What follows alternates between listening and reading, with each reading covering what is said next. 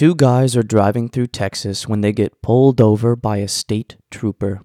The trooper walks up, taps on the window with his nightstick, and the driver rolls down the window, and the trooper smacks him in the head with the stick. The driver says, Why'd you do that? The trooper says, You're in Texas, son. When I pull over, you'll have your license ready. The driver says, I'm sorry, officer. I'm not from around here. The trooper runs a check on the guy's license and he's clean.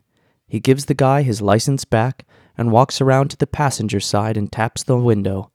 The passenger rolls his window down and the trooper smacks him with the nightstick. The passenger says, Why'd you do that?